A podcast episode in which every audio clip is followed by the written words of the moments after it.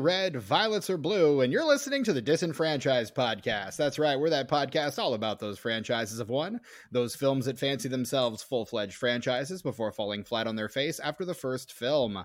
I am your host, Stephen Foxworthy, and joining me, as always, that fool for love, it's my co host, Brett Wright. Brett, how are we doing? Hello, Stephen. What's going on, man? Not much. Right on. Uh, and also joining us, uh, the the man uh, smitten and bitten by the arrow of Cupid. It's our good friend Tucker. Hey, Tucker.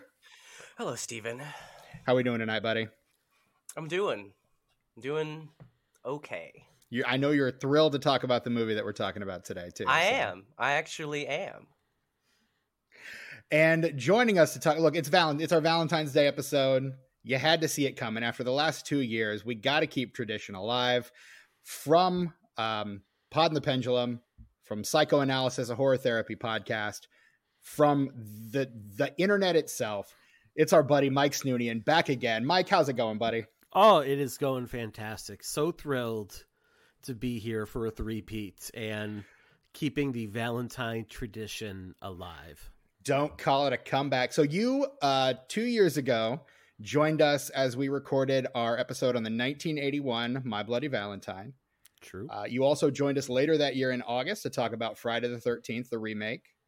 And then the following February, joined us to talk about uh, the My Bloody Valentine remake. So I am one away from getting basically the green jacket. Like when in SNL you host 5 times mm-hmm. you go guest host 5 times you get the little jacket. So That's right. I am so much looking forward to that. That's right. And we'll we'll definitely make sure that we ship that to you um, priority mail which is to say uh, it gets there when it gets there. I don't know. Okay. Um but we'll we'll definitely try to get you on a little sooner than uh than a year from now because it's been a year since the last time you joined been. us and that that's too, I talk to you all the time because I I tend to show up on the pod and the pendulum relatively regularly. Mm-hmm. But uh but no, our, our listeners need to, to hear you more frequently. And oh, Mike, I'll just say this up top. We did the Child's Play remake together. That's right. We, that we... didn't get released on our feed though. Oh, that was just oh, okay. I that was we just were... on your feed. But yeah, I thought we, we were uh, doing a co-feed on that one. I don't think we got the audio for that, so we weren't able to release it on our feed. Oh, I fucked up. it's all good, man. Tucker, what's up, buddy? Nothing. I I accident I was trying to mute myself because I was gonna cough and I accidentally hit the the raise my hand button. So please disregard. Okay, Tucker cut all this out. Um, edit, no, edit, edit. yes, I don't know. Maybe. Who knows? Tucker's our editor. Um, before he was our co-host, he was our editor, and before that, he wrote our theme song. Tucker's just he's the guy that keeps the lights on around here. Let's be honest. But but Mike, I will say right up top, we would probably not be here to the extent that we are without you. Like you have been, I don't know if you know it, fairly instrumental in, in keeping us keeping us around for as long as we have been. How so? so? Uh, I'm you were like our third guest ever on the show. Um, one of the main reasons that we ended up getting exposure at all was because you put out a call for actors, and I signed up, and you, without knowing me from Adam, kind of pulled me in, and um, I we actually just had someone sign up for our Patreon uh, recently. Hi, Brandy, who uh, joined and started listening to our podcast because she heard me on yours. So, oh. well, honestly, like between the two shows, and we're not massive by any stretch. Um, I mean, psychoanalysis has a pretty nice reach to it, and I am mm-hmm. really proud of the Pod and the Pendulum. I I like helping others out. I think if you have a platform where you can do that, you should, especially in the horror community. And if you don't do that, then shame on you. So right thank on. you. That means a lot. I'm super glad that that helps. Yeah, no, and absolutely. Like I, I, I attribute a lot of our success to to to your to your assist. Um, so no, it's it's always and it's it's always you're just you're you're such a great guy to talk to. So oh. it's always nice to have you on, man. I always I always love talking with you. That's very sweet.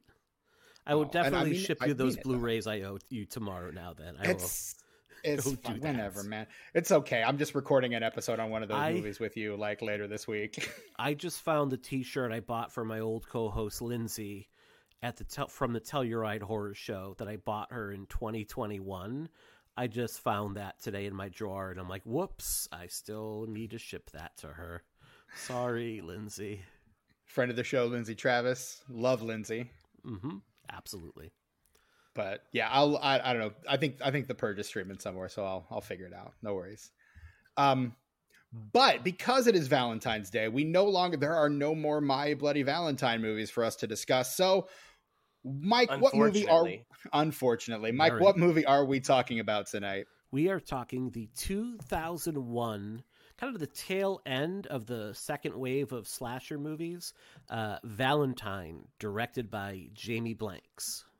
Directed by Jamie Blanks and written by uh, Donna and Wayne Powers, based on a novel by Tom Savage. A thing I did not know and was really, really, I felt that was weird information to know. Um, and starring Denise Richards, David Boreanaz, Marley Shelton, Jessica Capshaw, Jessica Caulfield, uh, Caulfield, excuse me, uh, Katherine Heigl, uh, Hedy Burress, Fulvio Cecere, Daniel Cosgrove. Gentlemen, what a cast! What a picture! What a I I don't know if I can say that for either. Honestly, what a what a something that was on my TV. So, so Tucker, I get the I get the distinct impression that you're not fond of 2001's Valentine. I gotta say, uh, I'm known as a lover of garbage films, and I just I can't find anything that does it for me in this movie. Like nothing at all. Like the whole time, I was just like, I don't care. I don't care. I don't care. like people would talk and things would happen. And I'm I keep checking the time and I'm like, how is there still an hour and 15 minutes left? I've been here 12 hours. Wow.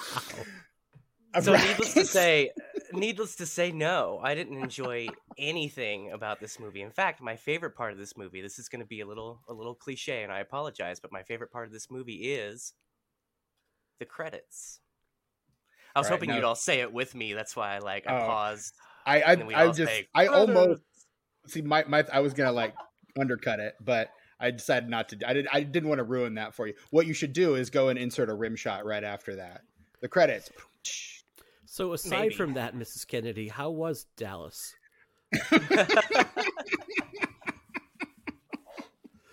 I'd also like to say, as a disclaimer, uh, I thoroughly hated this movie, but I am very excited and happy to be here to talk to somebody who does like it because I legitimately don't understand why anyone would like it.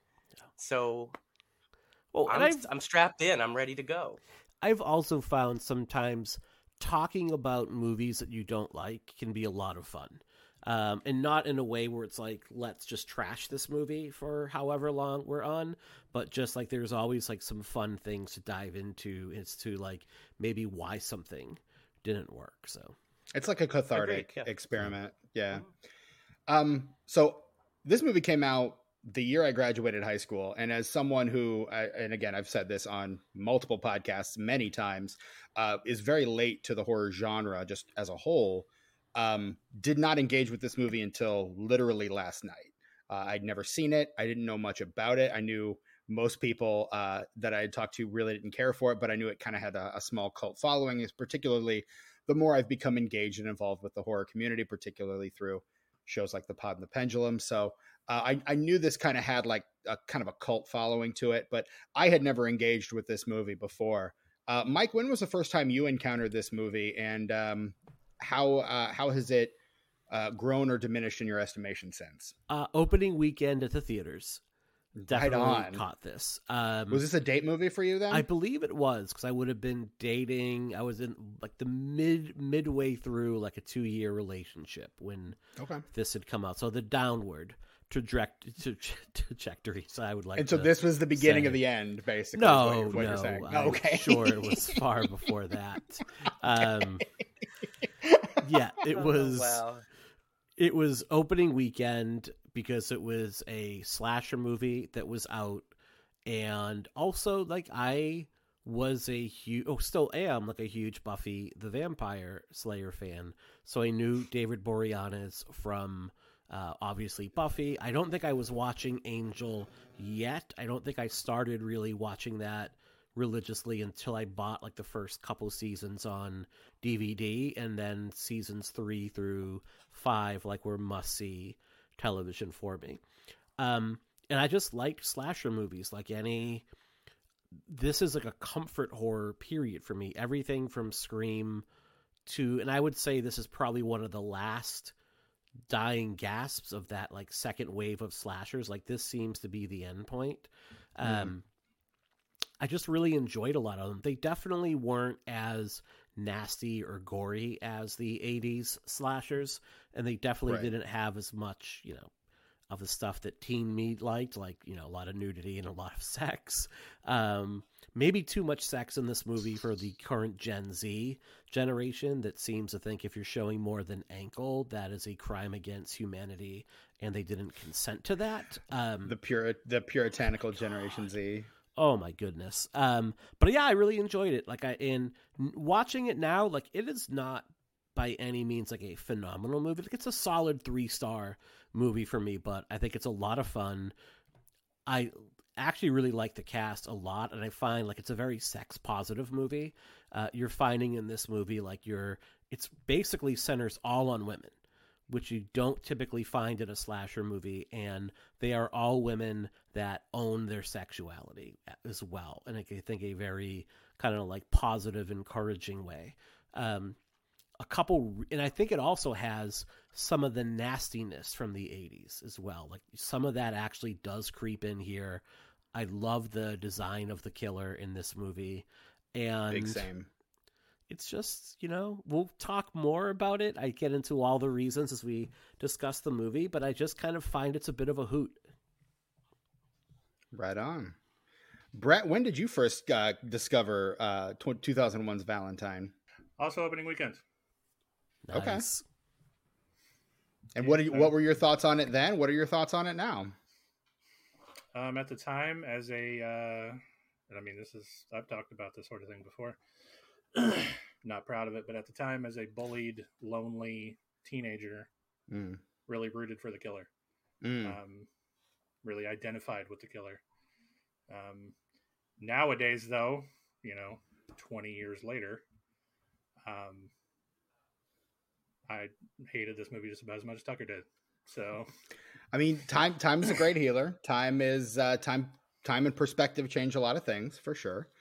Um, yeah, I think what happened to that character at the beginning of the movie is deplorable on every level. Um, does that excuse murder? No, but um, you know, I I think Well- they they. I mean, we've all seen Carrie. We rooted for Carrie, didn't we? Touche. Mike, the school psych, uh, the school, the school psychologist, is going well. Who teaches a six week anti bullying course to all sixth graders? Oh, let's just hope your students don't find this episode. um, and uh, and Tucker, what about you? Oh hey, uh yeah. um I bought this uh blind at Blockbuster uh probably a couple months after it came out on video. You Mhm. know, they had to get rid of get rid of all those extra new release copies. Mhm. I'm pretty sure I bought it for a dollar. There were a whole bunch of them in the bin. Um, and I just bought it because, you know, I, I like slasher movies and I recognize Denise Richards from something, but I don't remember what I recognized James her from Bond? at that point. I don't Wild watch that Things? shit. Wild Things. No, I don't watch that Things. shit either. I was gonna say, I think kind of a- look, I think we all at least have seen two or three scenes from Wild Things. Okay, Well, even if we haven't seen the escape. entire movie. It is impossible to escape. And so I took it home and I put it in my VCR and I watched it and then I took it out of my VCR and I put it in the trash. Wow.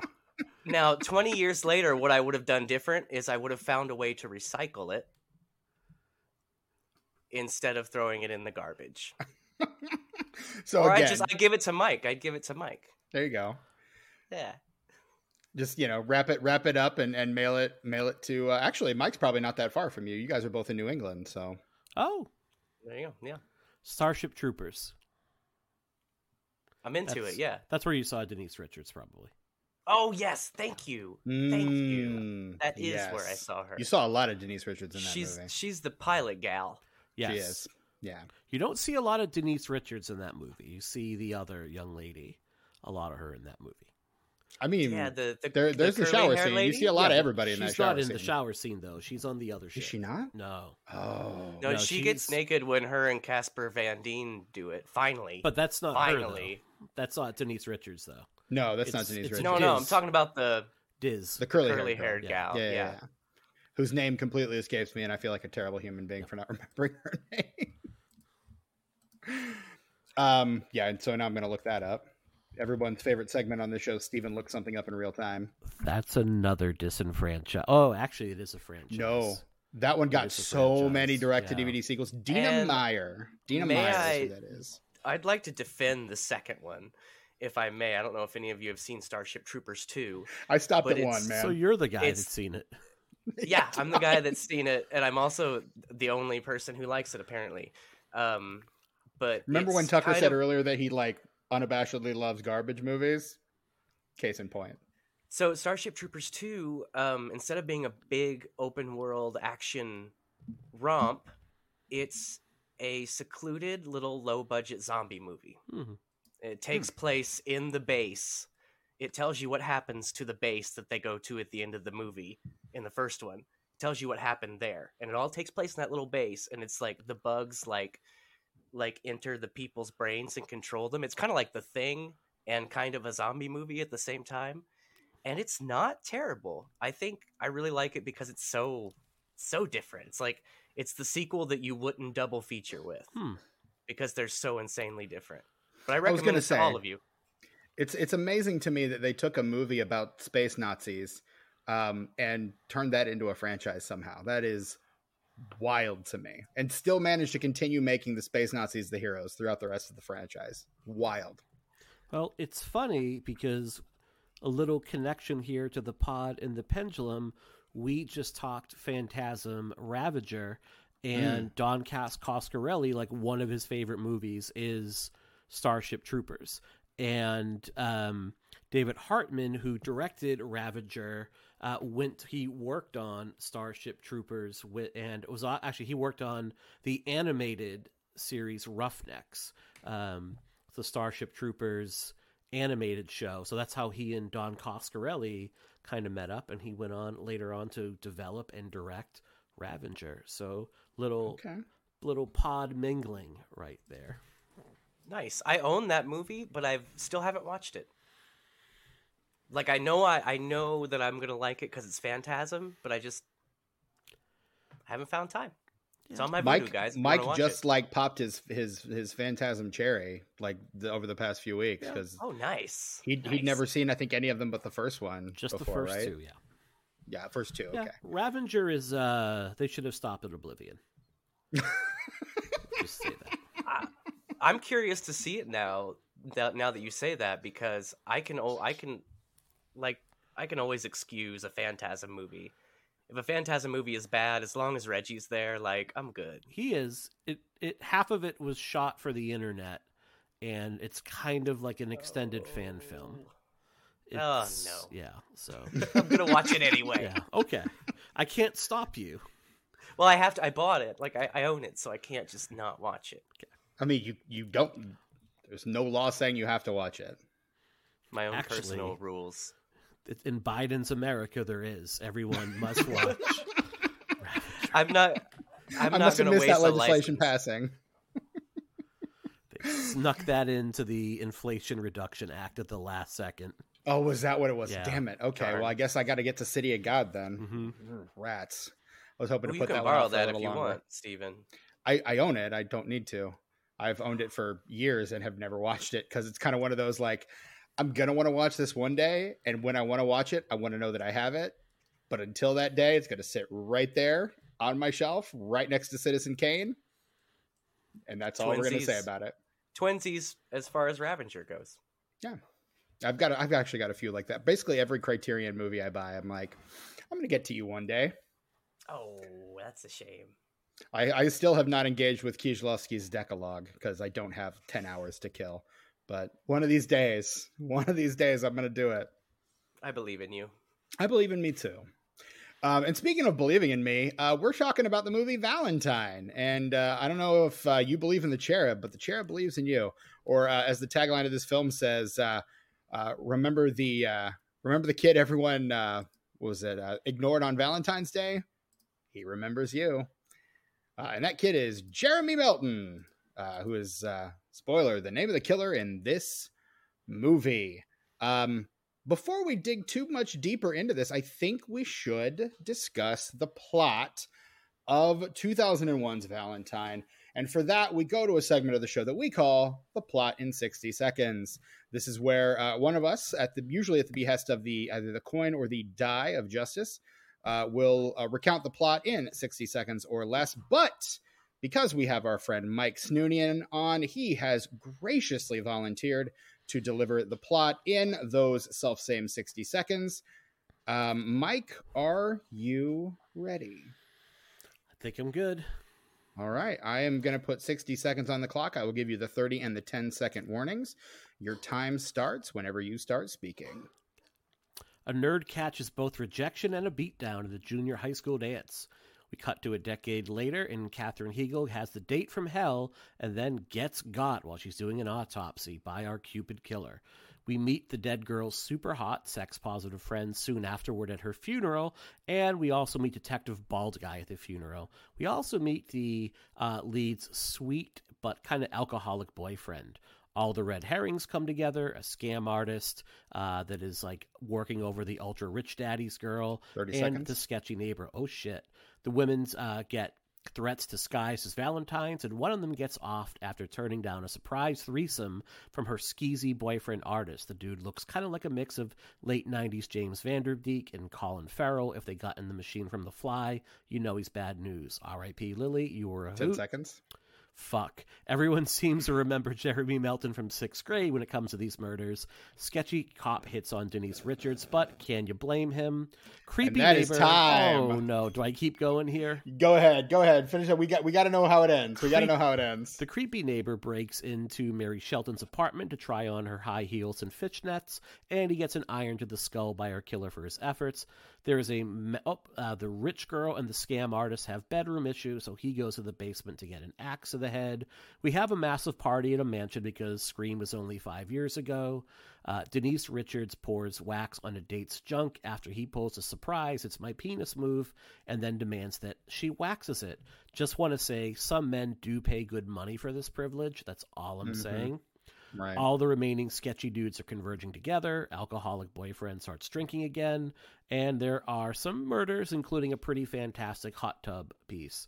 The remaining two girls bicker, and then, holy shit, it's Cupid Face. We get the obligatory final girl discovers all the bodies of her dead friends while she mentally starts Googling therapists. And then drunk boyfriend shoots Cupid, who happens to just be Buffalo Girl slash rich girl from the intro.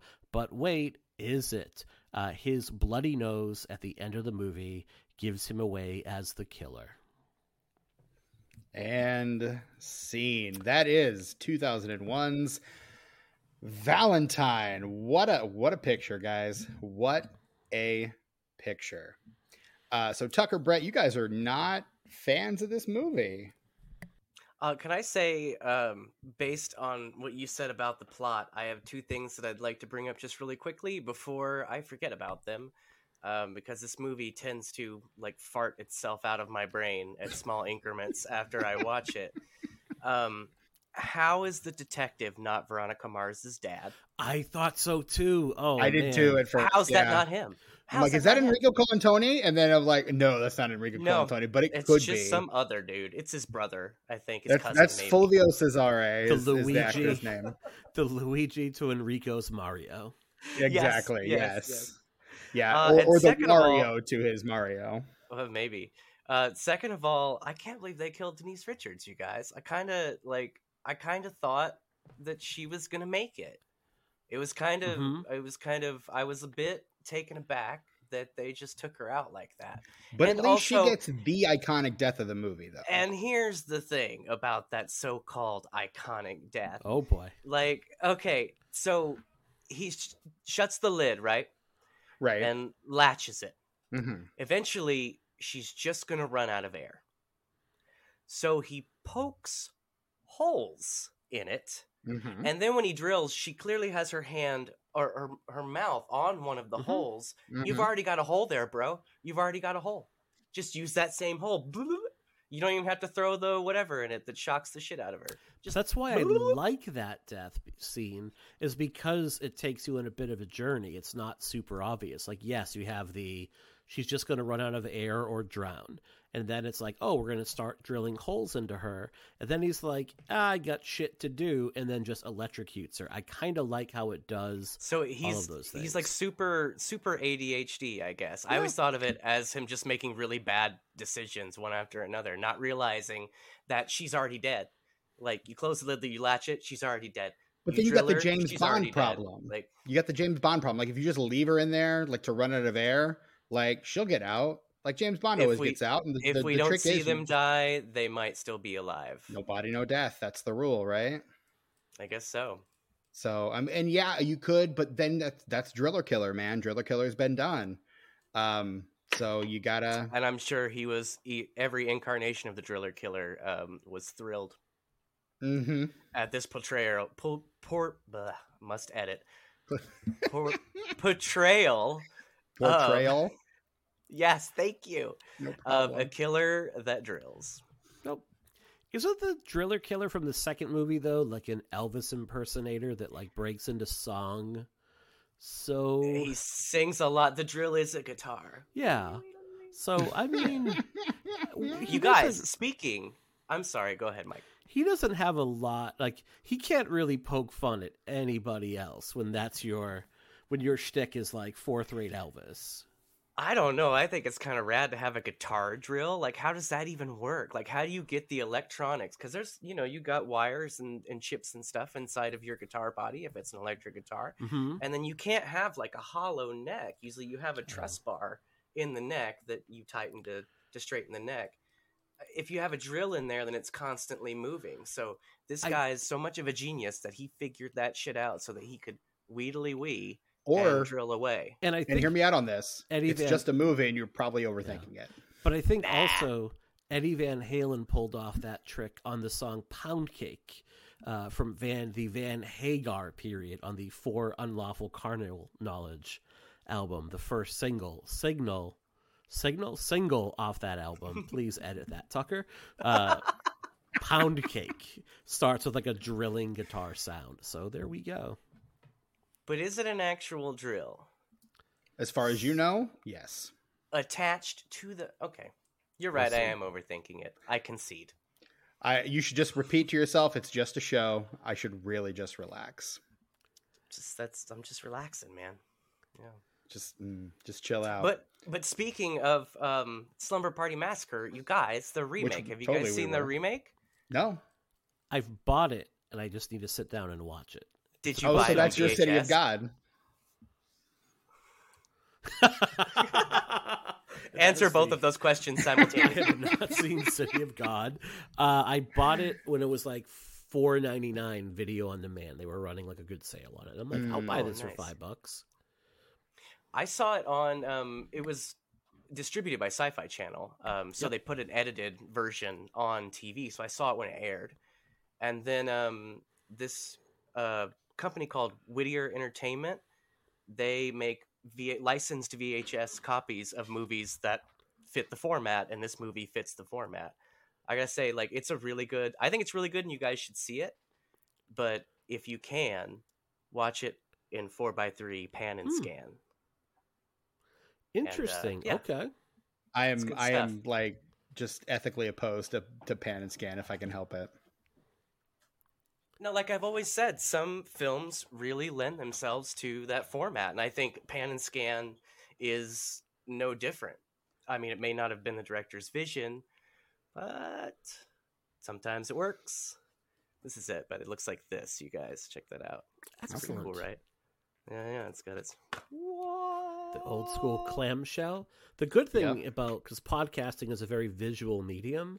Exactly. Yeah, Yeah, that's why I went and got it. Yeah, So Yeah, everybody that's could- that we, we we regularly have show and tell segments I on am on this such a show. prick. Sorry. no, it's fine. I always uh, look. I'm glad you called it out, so I don't have to. Quite frankly. Um, but yeah. So I mean, Brett, you and and Tucker have come on record as as not being uh, particularly fond of this movie. Uh, as someone who was once um, at, at one time at least a little more positive on it, Brett. Um, where did where were where? hmm, clap it out, Stephen. What were your sticking points this time around, if I may ask? Um, I mean, I'll echo Tucker's sentiment about it being boring. Um, I saw it. I it's bad when I have to keep also I, the bad when I have to keep asking myself like, what is the time frame here? Like, when is this scene happening? After this scene, it feels like this is like days later.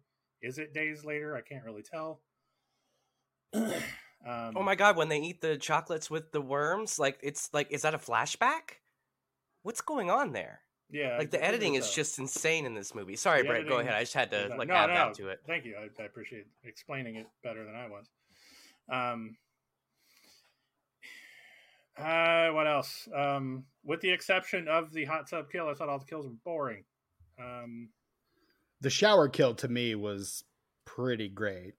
I thought. that's the first one I think of.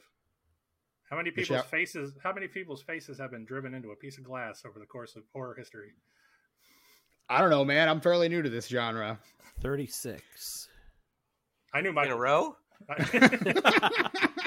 Try not to shove anyone's face through some glass on the way in the parking lot.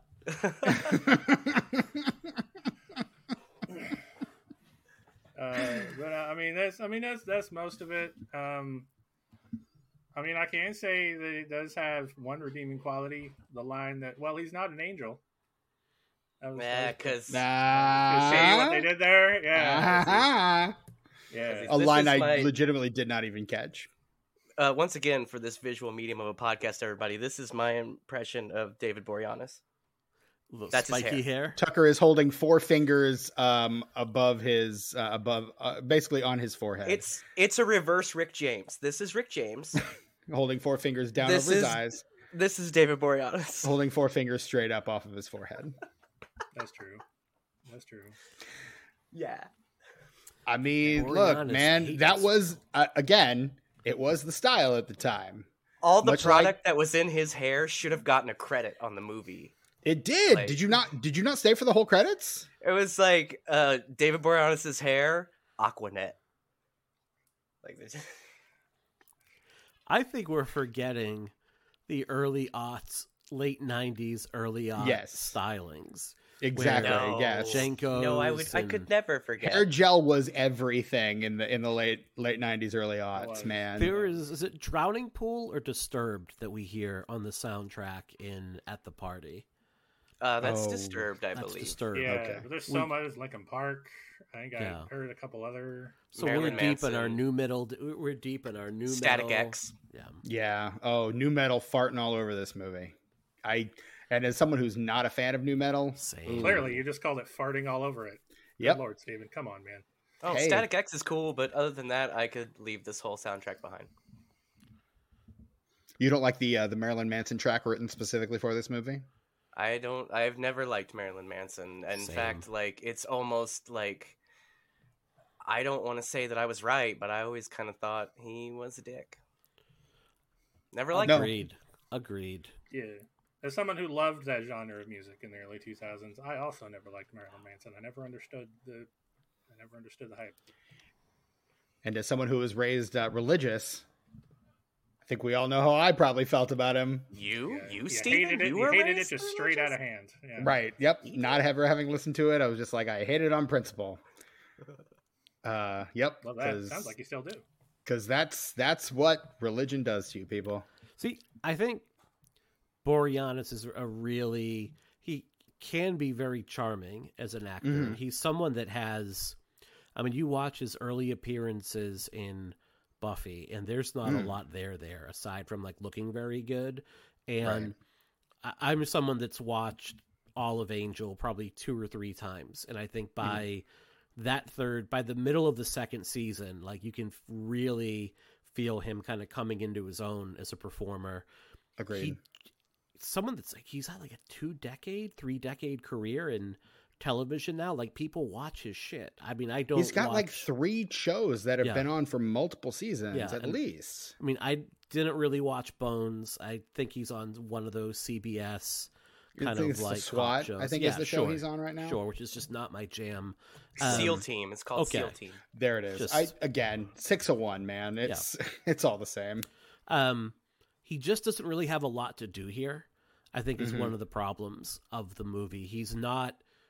They don't give him like the Stu Macher, Billy Loomis in Scream, where he gets to be a character. Here, Right. he's just doing. He's really playing Angel in this show. Like he's just brooding and kind of lurking in the background. And but they, with worse dialogue. Right, and they just saddle him with a like he might be an alcoholic uh, for reasons. Like it's never really doesn't really play into anything in the movie whatsoever. Right. I do love the look of the Cupid killer. Like I love the black gloves, the pea coat, that Absolutely. that mask. I do think that's a pretty not an iconic look. Like we're not let's not get crazy here, No. but No. for a I would take that look over say I know what you did last summer, dude Mhm. who's like um cosplaying as like a Gordon's fish stick box cover. Like this is But I would- much cooler of a look. I would argue that at least he doesn't look ridiculous because I think this killer, like, I don't know how they shrunk whoever's head who's wearing the mask, but he looks like a Goomba from the Super Mario Brothers movie. Like his head is way too small for his body. They got these See- big shoulders and a little bitty head. See our very first episode ever of this podcast, Super Mario Brothers. Um, actually, uh, the the person in the cherub mask was the son of one of the producers. Hmm. Um, Big dude, little head. yeah. Great Nothing big wrong man. with that. I'm just Well, saying. But here's the for thing: the- me, the it does. peacoat- It's not. The, I don't like. it. the peacoat also has like the the shoulders so you've also got like the the defined shoulders of the peacoat there which i think accentuates the the tininess of that head in the mask um but no i i agree with you mike i think the look of the killer is very it's very striking very creepy um i think the cherub killer look is i think at least a somewhat successful update of the michael myers look where you've got kind of the the the and Brett's giving me the eyebrow right now, um, where you've got like the the mask with the very simple, sleek, just costume design. It's it's a very similar idea, at least in execution. Um, now your mileage may vary on that, but I think at least in terms of the design of the character, they're very similar. Man, I think that- The- I don't think it is though. I think it is. I don't know. I I completely disagree with you guys. I think it looks like garbage, but uh, I I appreciate your opinions, and I just want to say that I think The Hills Run Red did a better cherub Sure. killer thing. I'm not Um, familiar this with one. that Just I I just thought it was really silly, and it just looked really dumb. I I'm You think- could okay even with say that. I appreciate- did a I appreciate- version. Whoa, that I agree with that too. I appreciate your perspective, though. Is what I was trying to say. I mean, to me, Respect. I think of like the killer mask in Happy Death Day, and I think Mhm. that you know Christopher Landon might have like pulled a little bit from this in terms of like that style of mask. I think the two are very similar overall, and that's also like a very silly looking mask as well. And I'm okay with the juxtaposition of having something that is like a bit goofy. And I do appreciate in the bullying scene, you see like three or four kids that are wearing that mask at the dance. So oh yeah, I did with- notice one. Yeah. without Right. it really being they don't call attention to it so that later on in the movie when he's wearing it. Like unless you caught that in the first scene you wouldn't really have a reason. But i do like that little attention to detail. It doesn't quite go over the top which is great. I think the whole ensemble though like i'm a big fan of the pea coat and the black gloves. I just think that as a complete ensemble that looks great. Now if you had that mask and he was wearing giant cupid wings and a tutu maybe i'm like okay we could have made some different choices here but as a whole i think that's a pretty striking look Can you imagine yeah, how agreed. difficult it was to get Homegirl in that coat after he knocked her out at the end? Like that's a big like you'd have to lay it out on the ground and like lay her on it and god, it's just a nightmare. So here's the thing. Um, so I mean, obviously went in this movie knowing how it ended. So I was looking for stuff, and I caught a couple scenes where it looks like maybe they were collaborating, and especially some of the kills. Hmm. Some of the people that get killed seem more like she would kill them and he wouldn't. Mm-hmm. And they give each other looks sometimes, especially the last look that they have at the near the end of the movie. It looks like they're working together and he just kills her before she can say anything. The Scream Five look. Yeah. Which I mean that I like that. And again, as a post Scream movie, that would not be out of place either to have that as as part of your twist. Now, whether or not that was part of the original script or not, I can't say, but I th- I think that would be an interesting development for sure. I wonder. I wonder if there's a commentary on the DVD release because I'd be interested. I to to believe that there for is. sure. Um, I was going to say you have the Shout Factory Blue, yeah, I picked Or up the Scream Shout Factory Factory, Blue. the Scream Factory Blue, which has a lot of great bonus features on it, including a nice little featurette with Denise Richards going back and talking about Oh, the nice. movie. I I believe there's a commentary on it as well. Um, I would be fascinated to know if that was the case, and it was just excised for timing reasons or um, pacing or whatnot, because that is. I didn't get that at all that they were working together, so I kind of like that that you picked up on that. And just because There is- I mean, it, Oh, sorry, it seems so obvious to me because of the people that are killed and when they're killed.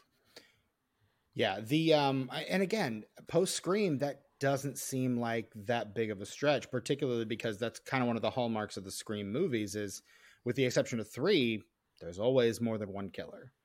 There are Yep. always two. So it and and with every kind of horror slasher movie, even non-slasher movies kind of trying to pick up some of the juice and some of the steam off of the Scream movies, it feels like that's something that they might include but may have cut for time or, or, or some other reason. So that's the other thing I didn't like is I think there's a lot in this movie that was cut for time. There's a lot that is not fleshed out. There's a lot that doesn't make any sense. Like David Boreanaz's character falls off the wagon for seemingly no reason. Right. But still yes, but- manages to keep it together enough to actually kill a bunch of people later. Yeah, I But don't. Brett, do you want this to be longer though? Not really. Yeah. Well, but maybe, I don't know. Maybe if it fleshed out more edited. stuff Yeah, and was better Exactly. edited and more sensical Right. and not nonsensical, maybe I would like it more. Maybe And if I this was like- longer, I would like it more. it's fair. Fair. And I would I would say like the the falling off the wagon is probably a bit of a red herring. It's meant to draw attention away from that, and I don't know if he's playing it up at that point so that he Hmm. can kind of slip away, so that um, Kate will kind of leave him alone. So he can go off and do the murders at that point as well. So I don't know if he's. I don't think that he's like drinking at that those points in the movie per se. Okay. Side note: There is an audio commentary on that Blu-ray with the director and Don Coscarelli. Oh, But caveat, it's one of those moderated commentaries, so more than likely you're just going to hear an interview instead of like them Sure. actually watching the movie and being like, "Oh, this happened there." And I kind of hate those. They did that on uh, Return of the Killer Tomatoes, and I was just really disappointed because Yeah. I wanted them to go. I wanted him to go through it and like. But instead, it's just like a general interview, and it just kind of sucks. So you gotta let us know how that is, that's what the because I'd be interested in hearing it. Honestly, the Texas Chainsaw remake is like that. The commentary in Mm. that is a bunch of like panels and commentary, um, individual interviews that are spliced in, and it doesn't work. Like about twenty minutes in, I'm like, nah, I can't, can't hang with this. Um, I kind of keep meaning to reach out to Jamie Blanks, who's really active on Twitter, and just like inviting him on one of the two shows. And I would love to pick his brain because he really does like this movie in urban legend and then he leaves hollywood like he moves back to australia basically so he can raise his family and he does a lot of work in composing over the next couple decades. And i like urban legend more than this movie. Like i really love urban legend.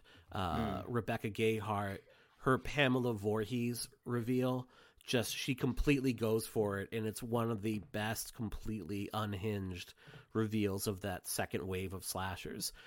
I think he and he got his start not maybe his start but he filmed a mock trailer for i know what you did last summer back when Right. that project was announced and they actually in the movie pulled a lot of story beats from that trailer it seems but he was given urban legend after that i love urban legend and i think that he's a student of slasher movies. And when you look at what he this for all its flaws, this movie and Urban Legend, I think are the closest things you get to those 80s slashers when you look at the 1996 to 2001 period of slasher movies, which are a lot lighter in tone and fare.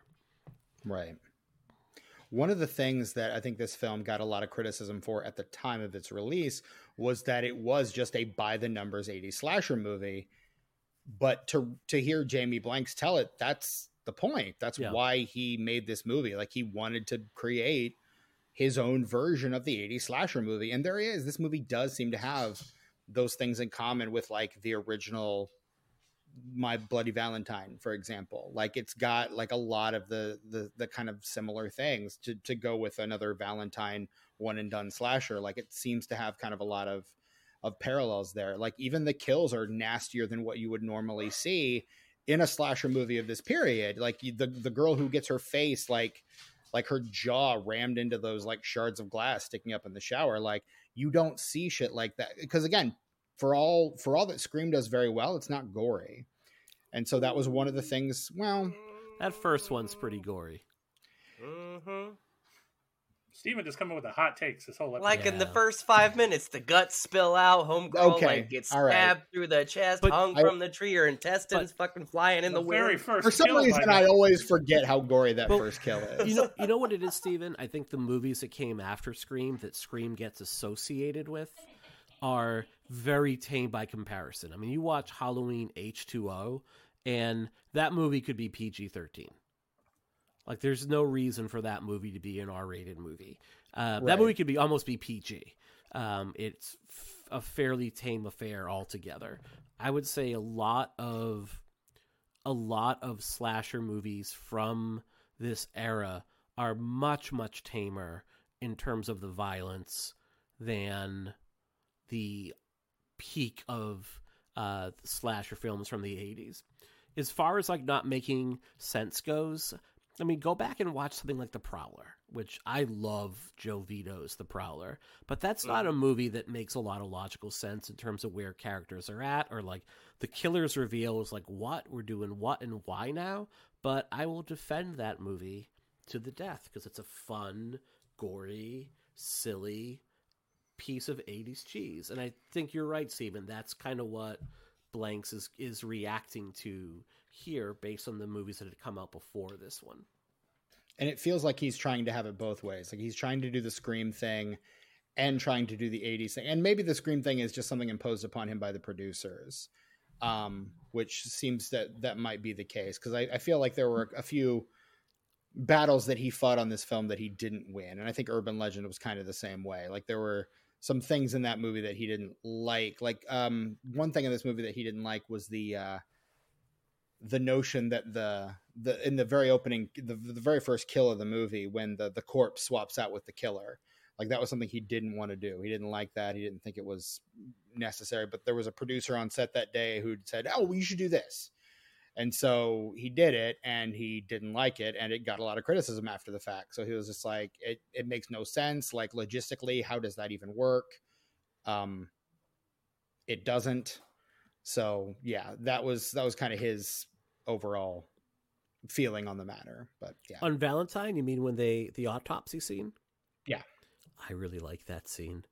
okay I Not- I well, jamie scene blanks fine. does not Uh, so uh, yeah, I thought it was fine. That's one of the things I really Yeah. didn't mind. I think I felt betrayed by it because for me, in my experience, the quality just dipped, like buried the needle in the opposite direction after that scene, okay. Fair enough which kind do of sullied it, honestly. And also, I, I, I don't know what it is. This is just a me thing, but I'm, I'm just done with throat slits, man. It's been done. It's been done. Every time I see it, even if it's a really good movie, I'm like, ugh, really? part of what i like about this movie though is that no two no two characters get killed the same way They telegraph it too at the Yeah. beginning of the movie.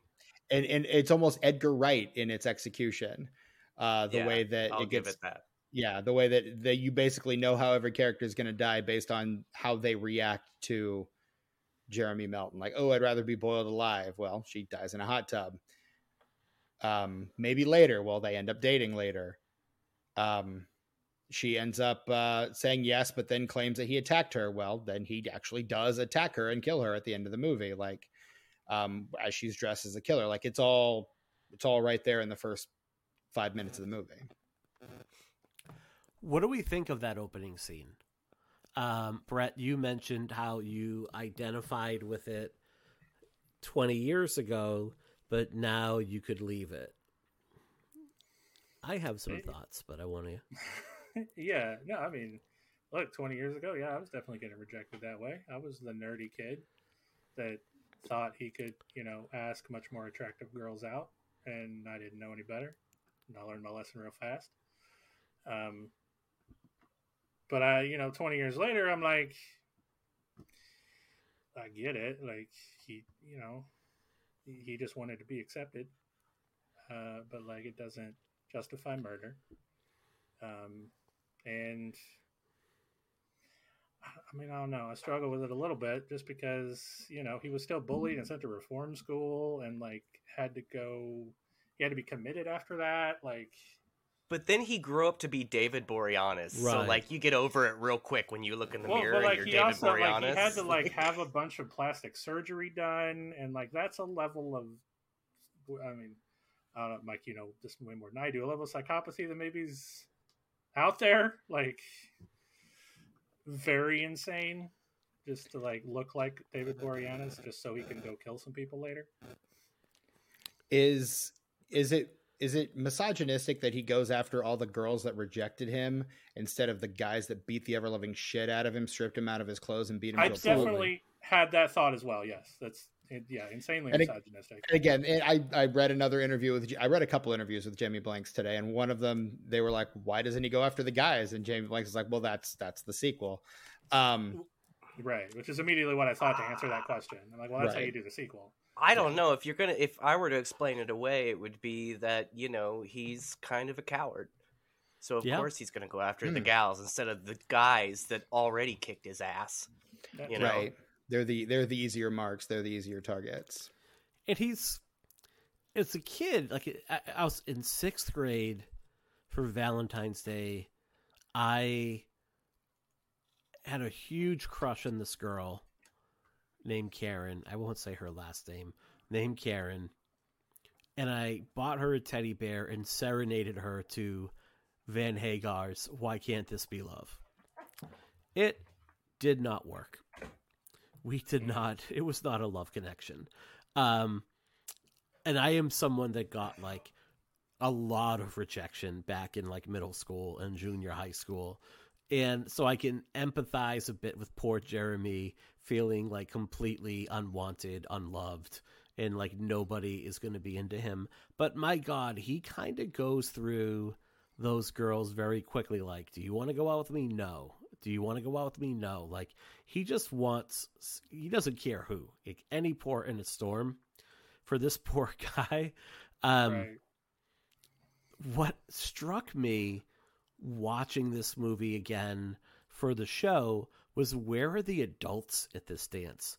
Because like that is an absolutely prolonged beatdown where first he is stripped of his clothes then he is dragged out to the dance floor and then he gets mud stomped. I mean it is like stone cold steve austin circa 1998 stomping a mud hole dry in Jeremy, and there's not you don't even see an adult or authority figure come into the frame. It's just like that fight scene in Dazed and Confused where the dude is like, "Yeah, if I hit him once, people will break it up right away." That's how these fight goes. Like, no siree. Like these kids just wail the piss, and you get the Carrie reference, or they dump the punch on him. So there's your horror reference number one.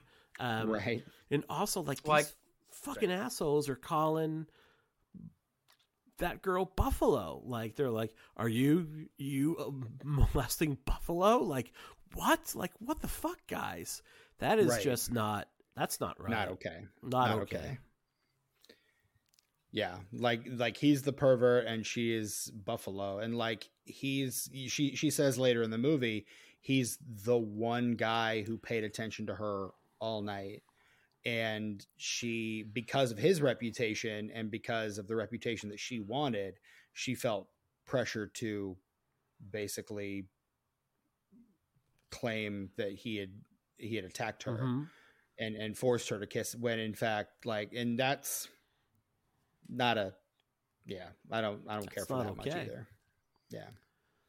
And I don't blame her for saying that's a lot of peer pressure in that moment. It is kind of hard to not that and, and look doing the right and I talk about this with kids a lot at school like doing the right thing is hard. Like if it was Mm. easy to do the right thing all the time, um, we would all be living in a Spike Lee movie and it would just everybody would always be doing the right thing. it's hard to do it, especially at that age. So basically, as always, my mantra is like "fuck them kids" because they're the worst. Yeah, Do your kids that- that understand does- the spike lee reference Uh, probably not. okay Well, we Sorry, Tucker. it. yeah That's agreed. okay. I already forgot what I was gonna say. sorry buddy No big.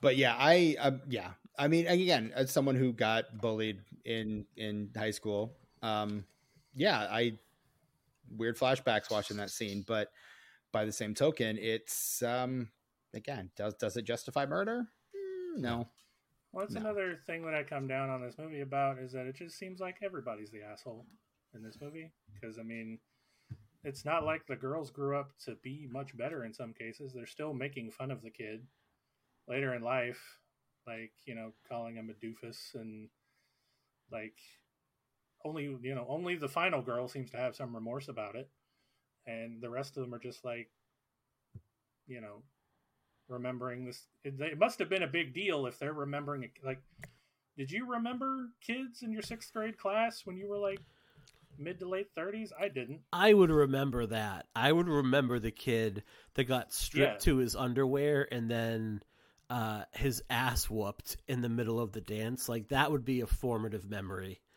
Yeah, right. And like that seems to make it worse for me. Like it's something that was so bad and so memorable that they still remember the kid's name. hmm Like that's just not like that's no. Yeah. They didn't grow up to be No. any better. it's funny because you talk about you talked about identifying with Jeremy when you were younger. Um, one of the things I talk about with kids when I talk about bullying is when I deal with adult clients in my in my counseling practice. A lot of the times I'm talking to adults about things that happened to them when they're Jeremy's age. And they are much, much older now. And it's not the physical hurts that they remember, but it is like the verbal rejection and the verbal. Because, you know, a punch in the face hurts for a second. I mean, let's face it, getting hit, it hurts for a little bit. Um, but kids, especially sixth graders, seventh graders, eighth graders, they could be dumb as tree posts, and most of them are. They could be that stupid, but they have an uncanny ability to know like what is the thing that they can say to somebody that is going to cut at their deepest insecurity. Like they're very good at sizing someone up and then cutting right to the chase. So this is a kid like like you said with being institutionalized afterwards. These are some like psychic scars that are not going to go away very easily. I think that's why teenagers are still scary to adults. Like you, you, you hear like all these comedians talking about why are why am I still scared of teenagers? I'm an adult. I'm a grown ass man or whatever. But teenagers have this weird, insane ability to just kind of like cut to the thing you're most insecure about at any and all times.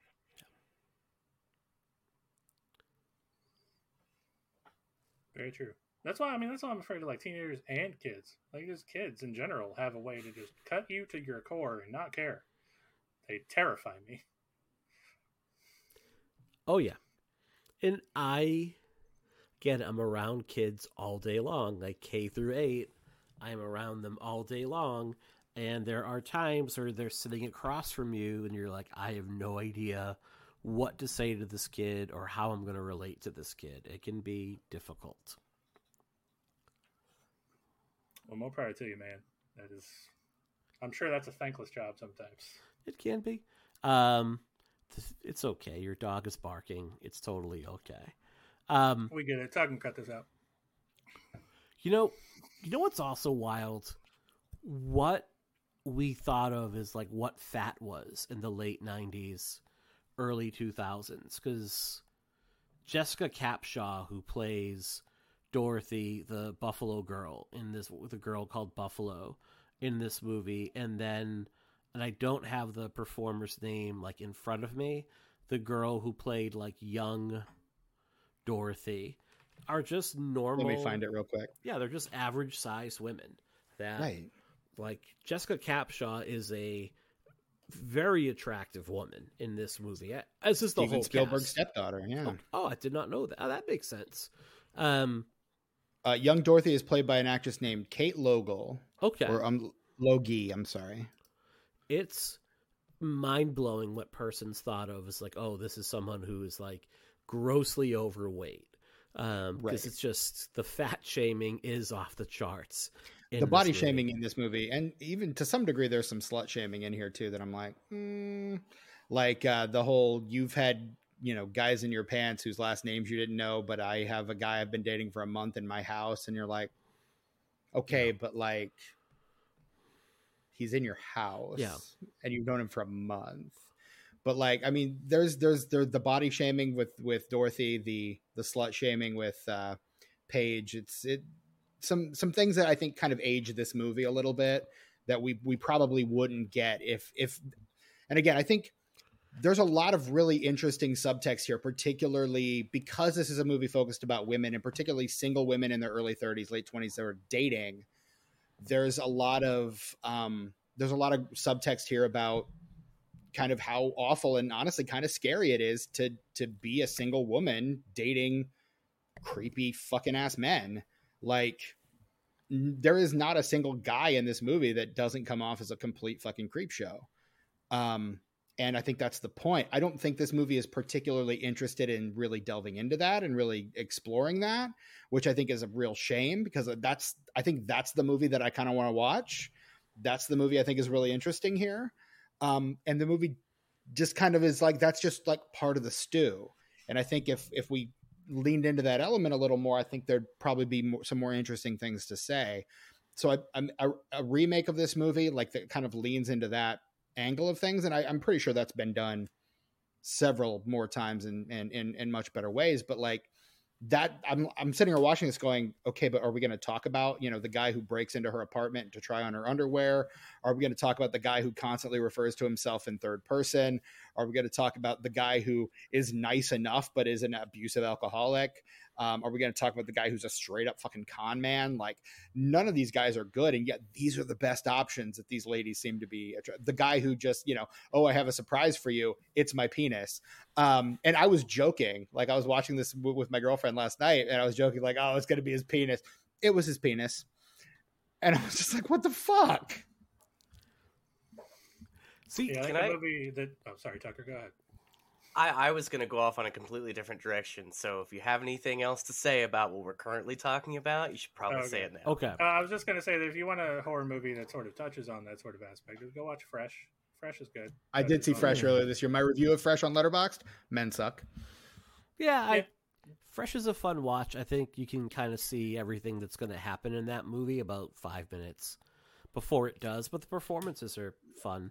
I what I like about this movie is that the men are all on the periphery because you're right. There are no good choices in this movie. Like you have like Max, the quote unquote artist, who is Mm. like skeevy threesome dude.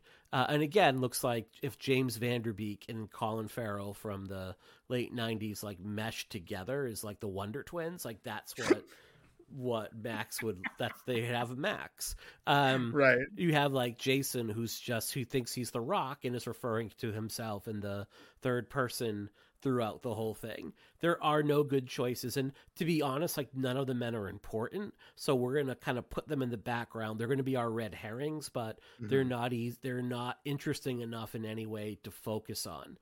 What I like is you do have the friendship between these half dozen young women, and that they're not always good people. I mean, you have Paige at the, and this is going to date the movie, like the speed dating that you have, like the precursor to Tinder. You have like the speed dating and the one Video dating too. Oh Video yeah, the dating, video dating.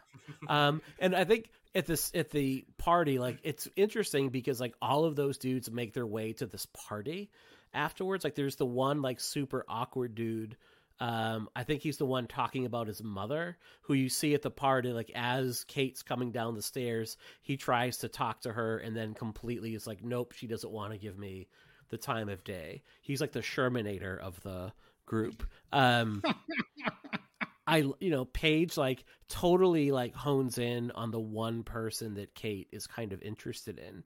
Mm-hmm. I do like that the women are a bit more sexually aggressive than you typically see in these movies. Like they're not exact, but at the same time they are confident enough in their at least not all of them, but like Paige and Lily in particular are confident enough in their sexuality where they're not going to settle. So with Lily, mm-hmm. when you know Max springs a surprise threesome on her, it's like, no, I'm not into this. I'm not going to do it. You can go fuck yourself, and then walks off to get got like 20 seconds later. You have right. um, Katherine Heigl's character who is only in it really brief. She's like, this date is awful. Like, I would much go rather play with a corpse than go out with this guy again. And Paige, everyone is into her. She's not going to settle. And when people are too aggressive with her, she puts them in their place and does it really well. Like that wax scene is fucking it's a riot. Yeah, and the the build up to it in particular is is really mm-hmm. fantastic. Yeah, because um, she's yeah she's into that guy. I mean, she's the one. He's the one that she kind of came on to at speed dating, and she's mm-hmm. into dancing with him at the party. But she wants to be pursued. She doesn't want to just be like another notch. So you move too fast and she's going to say fuck off, dude. So I I like that. I do enjoy that about and I like that the movie is about their friendships and their it's not all about their boyfriends, which is what you typically see in these movies. Yeah, I mean, that I and, and again, I like I, I do also like the idea of a of a horror movie focus, a slasher movie focused on the women, and I think that's one of the things I really like about the original Black Christmas too, because that's a very similar kind of thing where it's very focused on. I mean, it. Bob Clark would say it's more of a psychological thriller, and the psychological thrill of the movie is what if what if you were a woman what mm-hmm. does it feel like to be a woman like that's the whole point of of black christmas and i think what future episode of this podcast black christmas like what makes it such a great movie and and a movie that's been remade twice now in very different contexts in very different ways and mm-hmm. honestly we could probably cover all three of those movies on this podcast at some point or another i think we should yeah. oh it's on the list all three of them are actually Tookie, you wanted a different tangent, so where are we headed here? Uh, you know, like I said before, this movie kind of goes in one ear and out the other. But what what is the setting of this? Are they at college? Why do they live in a mansion? How old are they? What? How are they all still together? Like, Katherine, what's that house? Katherine Heigl's. I don't think they all live together. Katherine Heigl's character. They're all is, in that house, man. No, they're not. in it's like the only setting in the entire movie is that well, no, house. The part Denise Richards and uh, and uh, and Lily, like uh, Paige and Lily, like are like living together in an apartment. That's where the oh, flowers. Oh, yeah. Kate's got her own That's apartment. The, That's where the iron's always on. For some reason, time traveling happens in their apartment. Right. She's got the perennial iron on all the time in her apartment, at Kate's apartment, and then um, uh, Jessica Capshaw's character, um, Dorothy, is the one that lives in the mansion. Right. And okay, I was going to say who lives in the mansion. Yeah, because she has the okay. stepmother that's younger than her, mm-hmm. and uh, like she's rich. I mean, her thing is like she's super wealthy, and right. dad has married like a new young trophy wife. Exactly, who's and, and probably about her age. Dad has a very ineffective uh, gun security cabinet extremely. That effective. just seems very ineffective across the board, honestly. like uh, you need to respect my wife. And that's the one line of dialogue we hear from this that's man it. in this entire movie. Like that's they decide it. to put those two characters in this movie for that scene and make it seem like yeah. that they're going to have anything to do with anything else, yeah. and we never see them again. Nope, sure don't. She's unnecessarily mean to her stepmom mm. too. Like the stepmom is not being an ogre by any stretch until um, Dorothy is just straight out. Not just Dorothy is you can. She's the insecure one of the bunch. Like all of Right. those insecurities from grade school are manifesting themselves in that like she's living on the treadmill and stairmaster. Yep. She is micromanaging her calories. She Mhm. is volatile. She's extremely insecure around uh, her potential love interest, who, good for her, that dude's a scuzzbag. Um, but she doesn't, she can't recognize it, even though it's pretty clear. dude's Even when no she's good. literally confronted with the evidence, she Mhm. does. She refuses to believe it. Well, I mean, potentially was my theory. She does put an axe in his back. That's true. True. So right after, you know, she has the run in with him where like he couldn't perform, he's bailing on her for the party, and then all of a sudden the pilot lights out in the basement and he gets an axe in his back. That's a coincidence. Which Hmm. I do like how that is framed, where you see the axe in the background, and then it's gone. A couple shots later, it's gone. A little bit of foreshadowing. I do enjoy that. I'm a sucker for that kind of that kind of style. Yeah. That's cool. Can't agree. yeah like look i and again i feel like there's there's there's some there's some cool stuff happening here in this movie. Like is why i can't completely write it off. Like I, are I, look is does it does it feel at times like a wb made for tv movie? Yeah it kind of does. Um but like at the end of the day i think the killers like got a cool design like does the ending make much sense? Not really. Um does does but does the killer look cool? Yeah. Are some of the kills pretty awesome? Yeah um like those little like attention to detail moments are those pretty rad? Yeah. I mean is there the potential for a good movie in here? Yeah. And at, so at the end of the day like is this is this awful? No. But it's not great either. Like i i kind of fall right in the middle on this movie. Like there are things i like about it there are things i don't. Is it one that i'm going to rush out to own? Probably not. But can i see why someone might really enjoy this movie? Yeah. I i i, I get it. Like I, I can see why someone might dig on it I guess I sort Yeah. of do after talking to Mike about it, but No, I still hate it. That's okay. it didn't improve And- my score, but at least I understand here- it. Here's the deal. I love movies with potential too. Objectively bad movies with potential. Take uh, Book of Shadows, Blair Witch 2, for example. Ooh. I Yikes. love that movie because there's so much there's so much potential there. You can tell that there's Yeah. a good movie in there somewhere. Is there? And maybe if the studio hadn't recut it and filmed additional scenes without the original director, Well, maybe it would be really good. let's let's talk Joe Berlinger's mindset going into that movie. I mean, mm-hmm. he was on the record of because Blair Witch Project is one of the scariest movies I've ever seen. Like I got to see that opening night when it was playing Five Cities, and I walked back into my apartment after literally a ninety minute drive home. My roommate happened to walk out of his room when I walked in, and I screamed at two o'clock in the morning. Um, Can I ask you something? Sure. Um, did you did you know that it wasn't real when you watched it? I had only heard of the movie like two weeks before that and knew it wasn't real. But it was like that Oh. early days of the internet where I had gone onto the site and had div. I think, just like my love for pro wrestling, I was able to suspend my disbelief and go, well. So I didn't, and I think the backlash against the Blair Witch Project came when people are like, wait a minute, it's not real? Oh, I fucking hate this movie now. Um, When she started loved showing up being in steak and, duped. steak, steak and Sure. commercials. Right. Yeah, when I well when I saw it, like I wasn't paying attention to the internet and you know, I was just doing my thing. I was in high school, so I, you know, I had girls and music and stuff and I wasn't really like on the internet looking at Mhm. movie stuff. So going into it, I knew there had been that documentary on sci-fi. I knew they had a website. Um, but still, it wasn't clear on whether it was something that was real Sure. or not. And me being the age I was, like, I wasn't smart enough to be like, yeah, it's obviously not real. And so there was, after I saw it, probably a good couple days where I was like, I don't, I don't know, man. I don't know if that's real or not.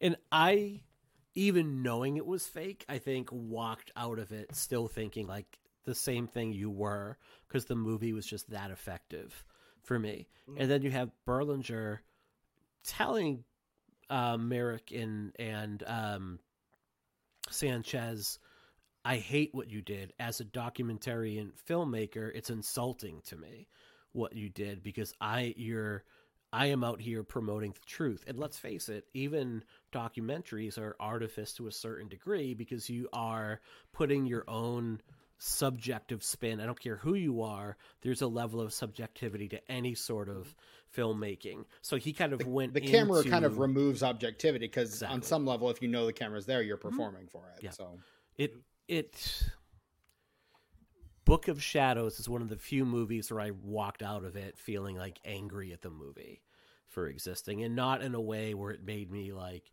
think or recontextualize the original movie but I'm just like this is awful. Like this just takes a big fucking steaming dump on the first movie and it's not well acted it's not well done it doesn't make a lick of sense the ending still doesn't make a, lick of sense um I've tried more than a few times to give that movie a fair shake, but I would so much rather take a movie like this, like Valentine, which is at least co. It's you know, are there areas where you're like, okay, they could be edited better, could be a bit tighter, but it's not incoherent.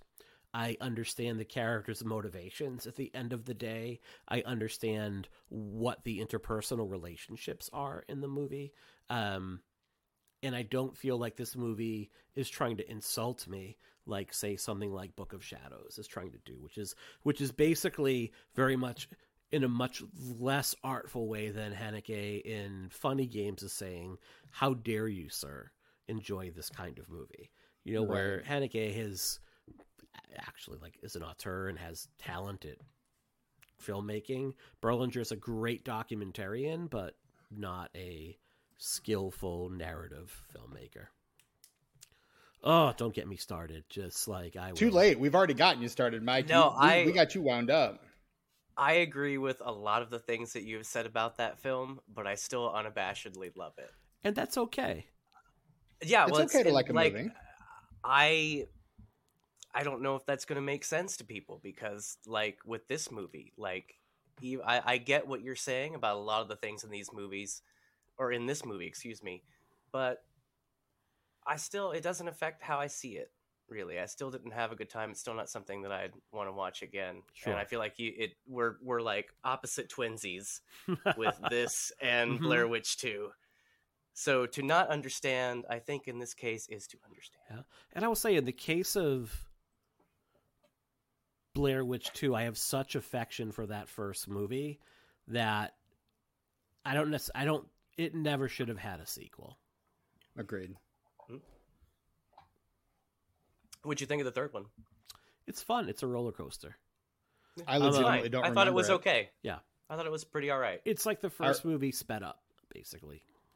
i remember the first one because it's really good i remember the second one because it's really bad i don't remember the third one like at all Brett, have you played the game that came out? I was just about to ask, how do we feel about the video game? Yes, please. Uh, I thought it was fine. Yeah, we know, Stephen. Uh, and yeah, no, I thought it was fine. oh, good. I couldn't get through. It gave me motion sickness. Same. There's a lot of games I'd love to play that I just can't because I'll barf if I do. Yeah. I'm very lucky. The first person games don't ever give me motion sickness. So Yes, I'm super jealous. Of Knock you on wood. that.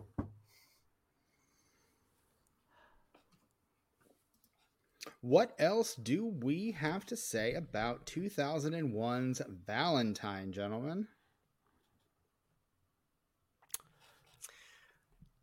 well, there wasn't a video game, so nothing Um, from me. I'll say that Jessica Cauffiel didn't have enough of a run as a comedian.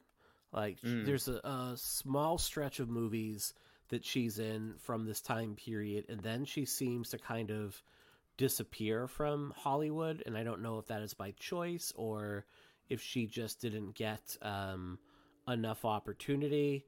But she is, you know, in the Legally Blonde movies. She is in uh, the second uh, Urban Legends movie, which is actually a pretty fun follow up. And she's really funny in this movie.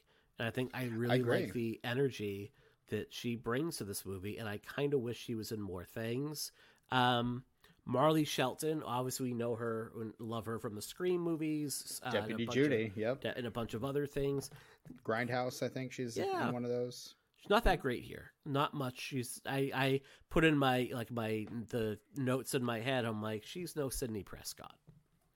No, I, and in fact, I think I've seen all of these actors, with the exception of maybe one or two of them, be better in other things. Yeah. and and I'm kind of, and again, there's the, a part of this in terms of just like the way it's filmed and the way that it the dialogue is kind of read, and and the fact that it's these people, it feels like a made for TV WB movie with just a lot more gore and a lot more language and, and a little bit more sex. Like it, it feels like something that would have run on the WB in the early 2000s. Um, be, because again, it's it's kind of these people. It, that's kind of what the movie is, and that's. I mean that, that that's fine, but again, it, you're you're just kind of remembering. Oh wait, this came out in theaters. This was a cinematic movie with a budget that got released and made money. Like, hmm. Agreed. So yeah, just Definitely again, agree.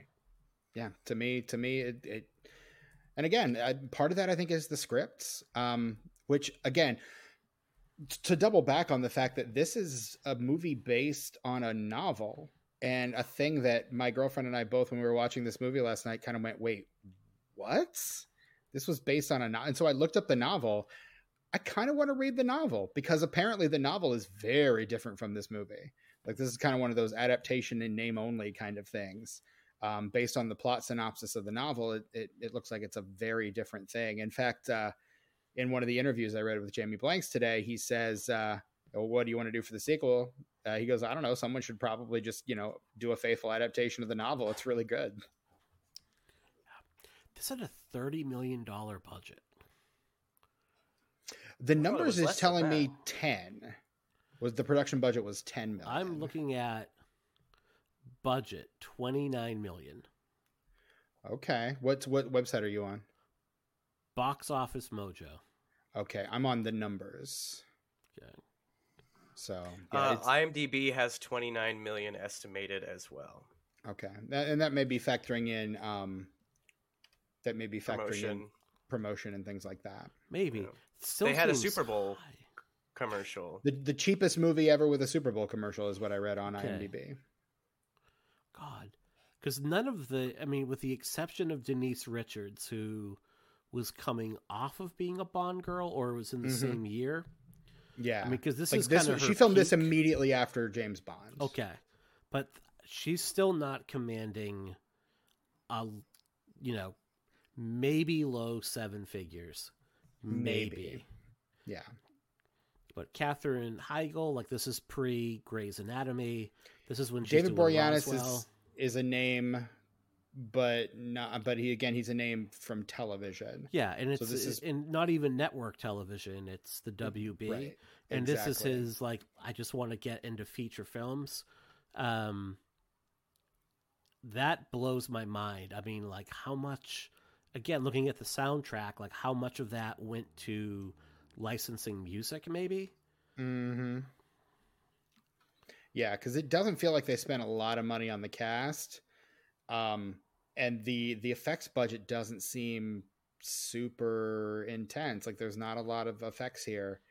They Uh, couldn't apparently even get the nosebleed right at the end. Like it's clearly not coming out of his nose. Mm-hmm. Someone took a Q-tip and went boop. Yep. And I can And- only I can imagine like uh, David Boreanaz. I don't know him personally, um, but I can imagine a scenario where the effects person tries to put it the Q-tip up his nose, and he's like, "Get that shit out of my nose," and they just leave it, and that's that's that's why it's in the movie. of course, this is all uh, theoretical. I don't know Shots David Boreanaz. fired. You know, I don't know. He may be the nicest person ever. I have I haven't heard either about him, so. I just Um, thought it's a funny little anecdote that's something I created in my brain. Oh damn it! Now you made me forget what I was gonna say. Curses. That's what I'm Um, here for. That's you do it well, man. Don't uh, don't let the no one wild tell you card. different. That's it. That's why we brought you in. Um, but yeah, no, this movie, I, I don't know. Like, it's, um, I mean, you get a cast of it's it's mostly TV people. um, or or kind of relative unknowns. Now they would all mostly go on to do other things. Both uh, Katherine Heigl and uh, Jessica Capshaw are on Grey's Anatomy. David Boreanaz is pretty much like the TV guy. Denise Richards would go on to marry Charlie Sheen. Heaven help her.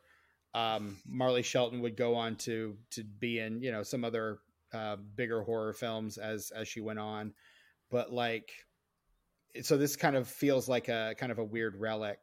Um, oh, I remember what I was going to say. Uh, apparently, people were getting hurt constantly on this movie. Um, apparently, the guy who was in charge of like stunts uh, was bad. The stunt coordinator was like just a guy who like was like he'd been around for a while and people had like used him, but apparently he was not very concerned with people's safety. Oh, like no. uh, the scene where like uh, the person uh, someone swings a pool cue at at the cherub's head and it it breaks. Um, apparently, it, they didn't have the breakaway pool cue. Like they didn't make sure that they had the breakaway pool cue, and so he took the producer's son, who was the cherub, took the full force of a pull cue to his head and was very nearly concussed as a result. Um, Denise Richards in the hot tub scene had a stunt double for one shot, and it was the shot where the cherub like shoves her into the water. Um, and the uh, the the stunt uh, performer got uh, her face all cut up on the jets. Ooh. Um, like it was, and, and again, Jamie Blanks is like people are not supposed to get hurt on film sets, and so many people were getting hurt on this film set that at one point I had to pull the stunt coordinator aside and go, "No one else gets hurt on this movie," um, because apparently people were just getting hurt left and right on this movie. That's yeah, that's not good. No, Wow. It's terrible to hear. Yeah, truly, you hate to hear it. Um, so Valentine opens February 2nd in the year of our Lord 2001. Uh, it opens number one at the box office, baby. Good God, really? It uh, look, it's February, man. February is like the wasteland when it comes to movies. No. So if What you was got a it new, going- what, what did it open with? What else opened that week? Could you tell me that? Well, I'm and sorry. Also, there's no there's no better time to take your date out for Valentine's Day than a horror movie. I was looking at the dailies. It actually opened at number two that weekend. Uh, It opened at number two. It got twelve million dollars in its opening weekend, um, and uh, in number one in its second weekend, holding steady at one from the previous week, is The Wedding Planner, uh, the movie that dares to ask the question, "What if there was a wedding planner?" Uh, in number two, Valentine. In third, we have Castaway holding steady at third. Uh, the great Robert Zemeckis film that in seven weeks that has grossed over two hundred million dollars. Um, in fourth place, uh, Crouching Tiger, Hidden Dragon, which in nine weeks has gotten fifty four point nine million. That one I think is working its way. I think that's just been in wide release for just a couple weeks at this point. And in fifth place, it's Save the Last Dance. Uh, rounding out the top 10, you have Tr- uh, Steven Soderbergh's Traffic in sixth place. Uh, a new release, Head Over Heels in seventh. Guy Ritchie's Snatch in eighth. Sean Connery's Finding Forrester in ninth place. And uh, a f- eventual uh, a Best Picture nominee, Chocolat in 10th place. You're the man now, dog. You're the man now, dog. Thank you, gentlemen. Thank you. Oh, yeah. It's Finding the only thing that could break me of that. Like as soon as you said Finding Forrester, I just I, I, I, I, I, I toggled over to another tab and I come back to this tab and you and Brett are just losing your damn minds. And I can't fucking figure it out until Brett says, You're the man now, dog, and you start clapping. And I'm like, Okay, they were waiting for that. Got it. Uh, good times. Uh, the tomatometer score on Valentine is an 11%. The critics' consensus Valentine is basically a formulaic throwback to conventional pre scream slasher flicks. Critics say it doesn't offer enough suspense or scares to justify its addition to the genre. Um, the Metascore is 18 with overwhelming dislike based on 17 critical reviews. And the Letterboxd score is a 2.6. Mike, as our guest, out of five stars, how do you rank 2001's Valentine? I'm giving it three stars. I think it's a good. Like, I am not here to say like this is one of the greatest films ever made and like a pinnacle of horror movies, but it is a Sure. solid. You know, like um, you know, Brett, I heard you like, oh, who's going to go to a date on like Valentine's, but that like horror movies are typically No. like a fun. That's what I was saying. Oh, No, okay. I was saying it's the perfect date to take Yeah. somebody on Valentine's Day. It yeah. is a fun little date movie. Uh, it's a very attractive cast. I think the cast has a lot of energy. I love the look of the killer. It's a solid three out of five for me. Right on, Brett. one. One It's a one. singular star. One star for Brett and Tucker. Uh, that's a half a star, and that half a star goes to David Boreanaz's hair. Wow, the hates.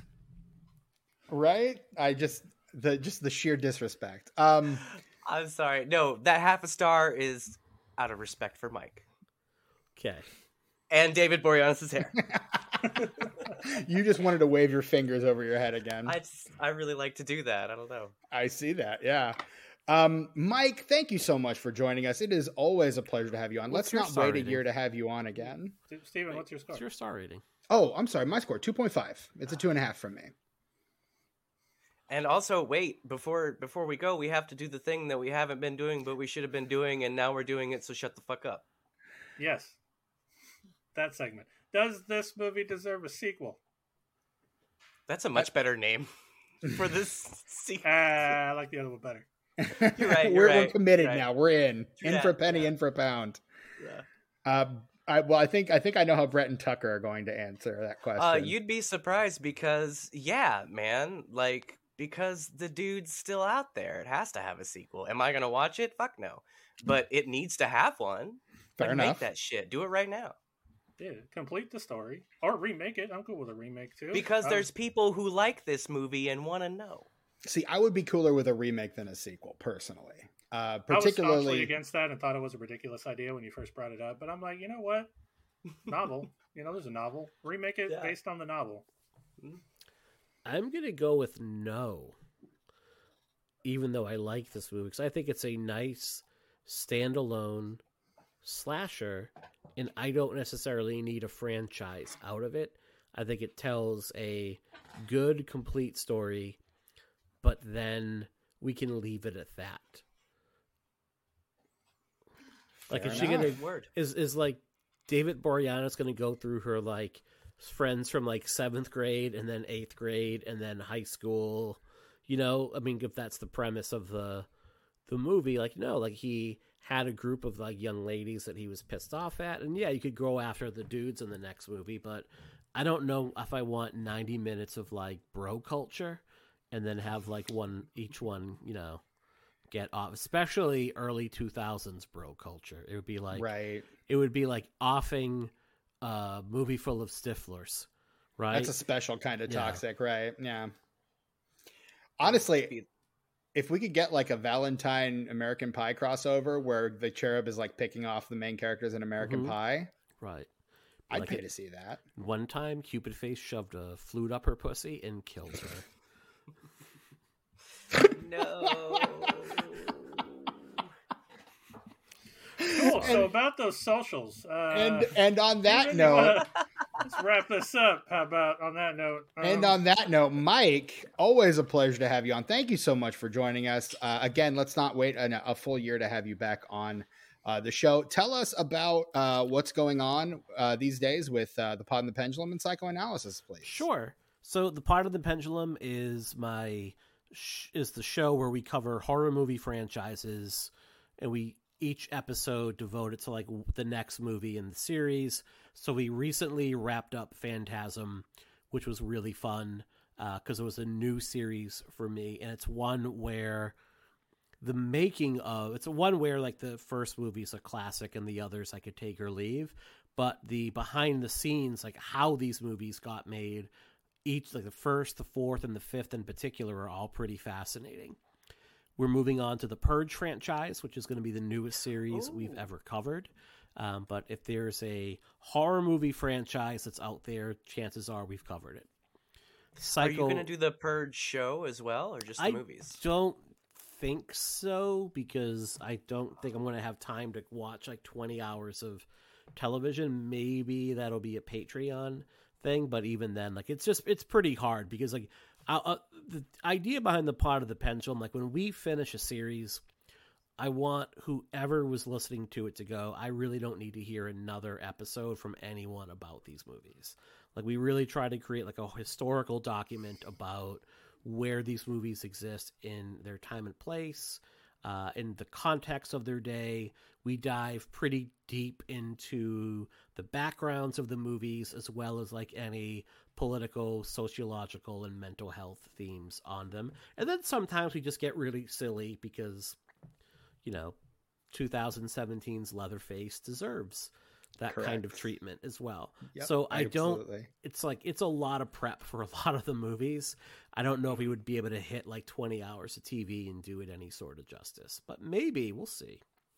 If people ask for it, I mean, I wouldn't say no. Um, You you just created a, a dangerous precedent because Tucker's Mm. going to just be writing in like crazy asking for Yeah. that. No, no, no, no, no. I I watched like half of it. It sucked because like the way it started, there was so much cool stuff happening, and then it just really slowed Yeah. down. Yeah. and I just stopped watching it. So It's you're one of those probably things- better off not watching it. I was just wondering if you had seen it, honestly. I watched the okay. first couple episodes and Mm. it didn't hook me in. And I think, like you said, like it really slowed down. I I'm like I had a really hard time wondering how this was going to play out over 10 hours because you're essentially watching one night play out in real time and I just don't think I had the patience. Like there's too much other good stuff out there. Would think was my my feeling about it. Hmm, Um but you know if there's any too much TV. yeah, I mean, if there's any Purge TV fans out there that feel differently, you know, write to me.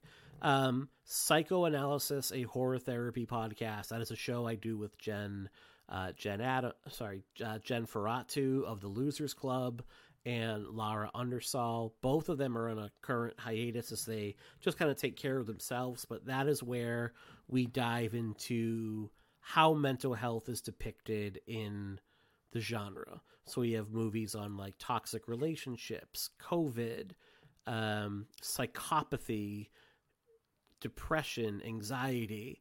Uh, if there's a ment- uh, paranoia, if there's a mental health topic out there, like we've kind of covered it. And for February, um, we're doing toxic, rel not really toxic relationships, but issues that come up with couples. And we've done possession, an American Werewolf in London, uh, Ti West X. So, and we also do comfort horror episodes, which are not quite as mental health focused. But I've had a ton of amazing guests step in for Lara and Jen. Um, yeah, so it's been a real journey, and I think the episodes have still been really strong. So that is Psychoanalysis, a horror therapy podcast. You can find me on the socials at Mike underscore Snoonian over on Twitter, and Mike Chump Change over at Letterboxd. Instagram, Mike underscore Snoonian. But why would you want to do that? I mean, honest to God, if you've heard this and you're like, I want more of that guy, then I don't know. I just, I don't know what to tell you. Uh, you can also find uh, uh, Pod the Pendulum. You can find on on Twitter as well. Yep. Pod and Pen. You go to podandpendulum.com. All our episodes are there. We have 170 odd episodes at this point. So Right on. And uh, psychoanalysis. Psycho A I believe. Um, not super active. It's just like, hey, here's the new episode. Um, and here's a nice little picture of it, and then go listen to it. So, you know, like I'm not the biggest social media person. It just tends to be a very toxic hellscape for a lot It of does. us. Yeah. So Yeah.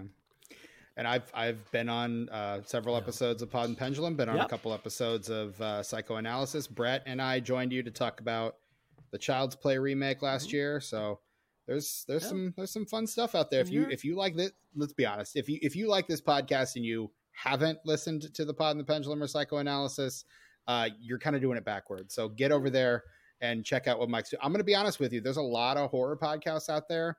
Pod and the Pendulum, very much my favorite, and not I just because Mike has me on. It was my it was my favorite before I even got on. yeah. So There are, and I want to give a quick, sh- and I appreciate that.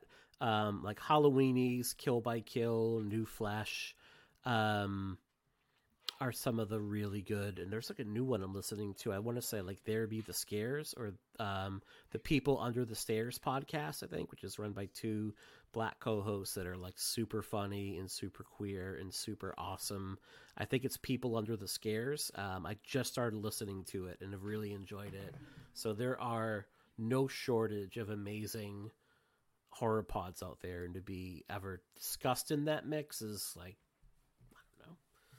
It's kind of nice. Right on. Well, Mike, again, always a pleasure. Uh, you can find the Disenfranchised podcast at disenfranchised on Twitter, Instagram, Letterboxd, and Facebook. Uh, you can shoot us an email, disenfranchised at gmail.com. Uh, let us know how we're doing. Let us know if there's a failed franchise starter you'd like to see us cover. Uh, maybe you want us to try to push the Black Christmases to the front of the line in our holiday uh, in, in our in our holiday season episodes, maybe toward the end of this year shoot us an email. Let us know what you're thinking. Or if you just want to say hi, who knows? We might even read it here on the podcast. Also, if you be so kind, please swing over to uh, Apple Podcasts or Spotify, wherever you get your podcasts. Leave us a nice five star rating and review. Uh, we really do appreciate it. That's going to help us find more people like you and uh, and help silence the haters who've just decided to rate us one star out of spite. Um, curses. Um, I am your host, Stephen Foxworthy. You can find me on uh, Twitter, Instagram, or Letterboxd at Chewy Walrus. Brett, where can we find you? Uh, you can find me on Instagram and Letterboxd at sus underscore warlock. And Tucker. Um, one of my preservation videos has 978 views. Look at you. I know, I know. I'm so proud. I won't. I won't tell Uh, you how many views my latest TikTok video has gotten. Did you know? Did you know that 90% of my audience is 65 plus male? I believe it I believe that. Yeah. with without a problem. I believe that. Uh, no, not my. It's not my music, you crazy sons of bitches. The the preservation stuff. Those No, I know. that I put on the. Okay, No, I know. I'm not the one attracting old men. It's the songs I'm the vinyl. Although, let's be honest, if they saw your face, you'd probably be attracting old men as Eh, well. Don't sell yourself short Yeah. there. Yeah. Uh, I never, I never would. I, I, I know I got it. anyway, speaking of YouTubes, I'm on the YouTube.com, not the YouTube.com. Excuse me, HTTP back. Sorry, I will. YouTube.com slash ice nine oh nine. That's I C E N I N E. The number zero and the number nine. Speaking of of records, Tucker, is that the soundtrack for Josie and the Pussycats I see on your turntable you behind better you? Better believe it is, Stephen. Hell's yes. I that is that is a movie I cannot wait to cover on this podcast one day. I fucking love Josie and the Pussycats.